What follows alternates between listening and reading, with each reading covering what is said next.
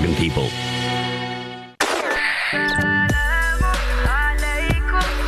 The best way to get you going. This is VOC Breakfast with Gulam Fakir and Sabira Sheikh Yasab. Only on the voice This of is the breakfast for the next couple of minutes. The clock we know is ticking for Hajj travel operators to deliver on the promises to pay their Hujjaj their refunds due to their cancelled Hajj last year. So the South African Hajj and Umrah Council have released an updated list of operators who owe Hujjaj refunds. Now, for the record, we have asked a couple of Hajj operators to come on air, of which they've declined. Sahuc President Shaheen Essop, he joins us for the next few minutes. Shaheen, assalamu alaikum. Shukran so much for joining us on Breakfast 91.3 FM. We see that uh, there has been update and an updated list, but uh, I think another uh, an additional two operators were added to that list. Talk us through that. Um, Bismillah ar-Rahman ar-Rahim. Assalamu alaikum wa rahmatullahi wa barakatuh. Jazakallah khairan, Gulam, for the opportunity. I think uh, people mustn't misinterpret or misread that. All that has basically happened is that we have um been um, informed by Hujjaj out there that, um, you know, those two operators still have outstanding balances, whether it be for airlines or whether it be for land arrangements, um, you know, it is still, it is still um, an outstanding balance and hence it was basically added. I must also state that, you know, in terms of service delivery, Alhamdulillah, from the onset of the process that we have embarked on with regards to accreditation of Hajj operators on an annual basis, we've obviously nestled down to about 20 Hajj operators that deliver an outstanding service in terms of their, their, their, their Hajj services to the pilgrims. Based on that, this is no indication of, you know, the operators, uh, you know, ability to take people for Hajj or not. And I, I think people just need to be clear about that. This is specifically relating to monies that are still outstanding, and it is just a list of named operators, nothing else. Okay. Now, also, um, uh, Shaheen, you know, yesterday Samtoa released a statement. It's dated by uh, for, for the 11th of February, um, and they and I quote: "They say we inform Hujjaj that our members will not be able to meet the 20 uh, the 20th of February 2021 deadline, and that Sahuc are well aware of the that the, that their demand is unreasonable." And then they remind um, Hujjaj of uh, two press releases that were sent by Sahuc, both on the 7th of May 2020 and uh, then also on the 11th of June 2020. And uh, what is stipulated in the press statements by Sahuc and what Sahuc is asking for now by the 20th, the two doesn't match up, does it? Well, at the end of the day, let's talk about where we are right now. You know, if we go back to the 7th of May or the 11th of June, we're six or seven months away from those particular areas and those particular dates. Operators can't continue to hide behind the fact that, you know, the Kingdom of Saudi Arabia is closed or, you know, hoteliers are not doing anything to repatriate funds.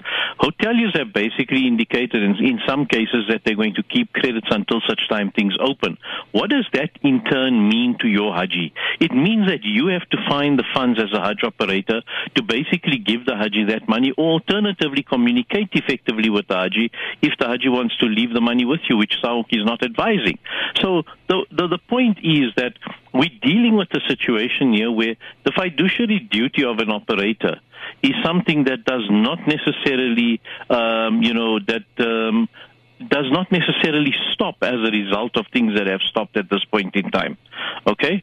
Um, I, I, I just can't understand. I just can't understand for the life of me why we, we, we can't find a middle ground. Also, Hajj operators have been asked to come and sit with Sahuc.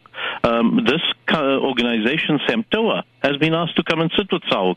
Not only today, not only yesterday, but we're talking about from August of last year.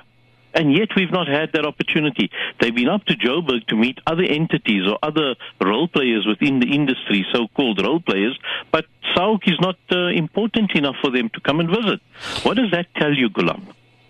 Um, Sh- Shaheen, you know, I'm, I'm just reading through some of the points that uh, was dated by the 7th of May, and it seems like it's it's consistent also with the one that came through on the 11th of June. You know that uh, Hujjaj will be will, will be fully responsible for any airline cancellation fee for air tickets issued according to the airline policies and regulations. And then point three also that was that that I think a lot of people are also a bit concerned about is that uh, had issued as part of the statement that all refunds due to Hujjaj will be paid according to the Saudi principles and partners um, terms and conditions once they uh, once they are made known. Refunds can only be processed upon receipt of these refunds back into the operator's account. Now, when I read that, I, I'm trying to understand, you know, that when you're talking about the the, the kingdom's um, you know terms and conditions or principles, then isn't that where we're finding ourselves in right now?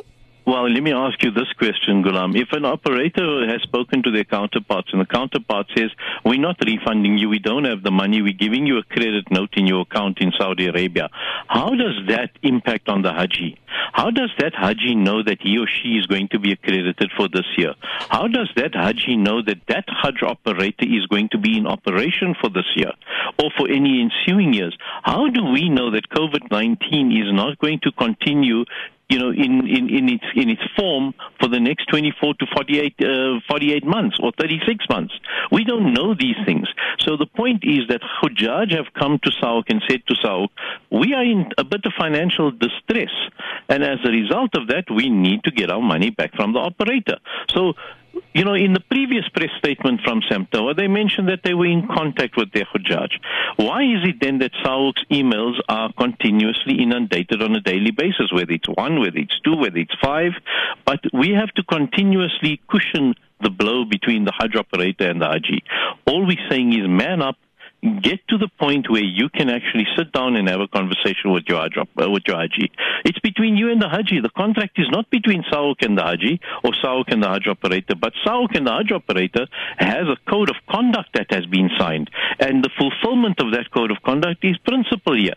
Secondly, let's not steer away from the fact that Hajj operators who have paid deposits into the Kingdom of Saudi Arabia should have done so with their own money. Where is their risk in terms of this situation?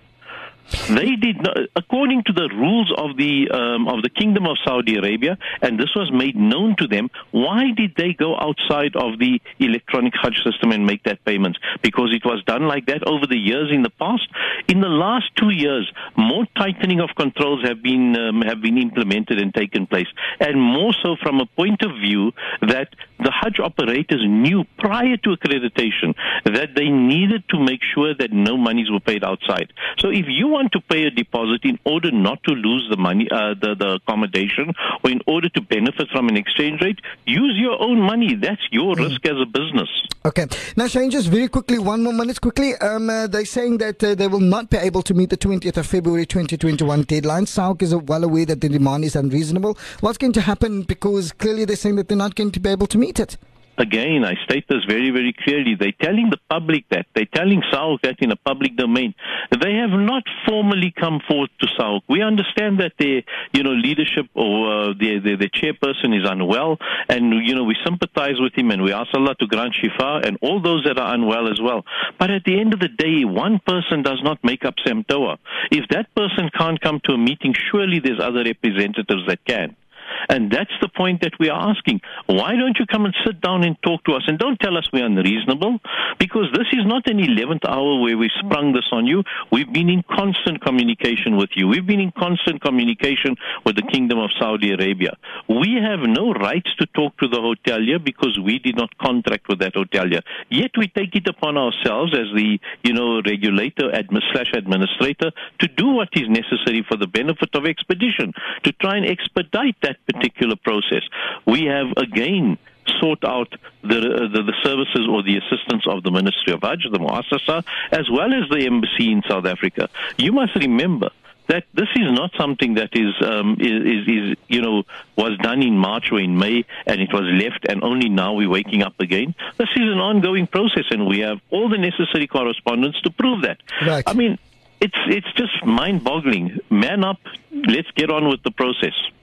Shaheen Essop, President of Sahuc, shukran for your time as always. Lovely chatting to you and uh, Juma Mubarak to you and your team. Let's keep an eye on this one come 20th. Jazakallah khairan for the opportunity, Gulam. All the very best to you and to everybody there. Shukran so much. Assalamu alaikum. Salam.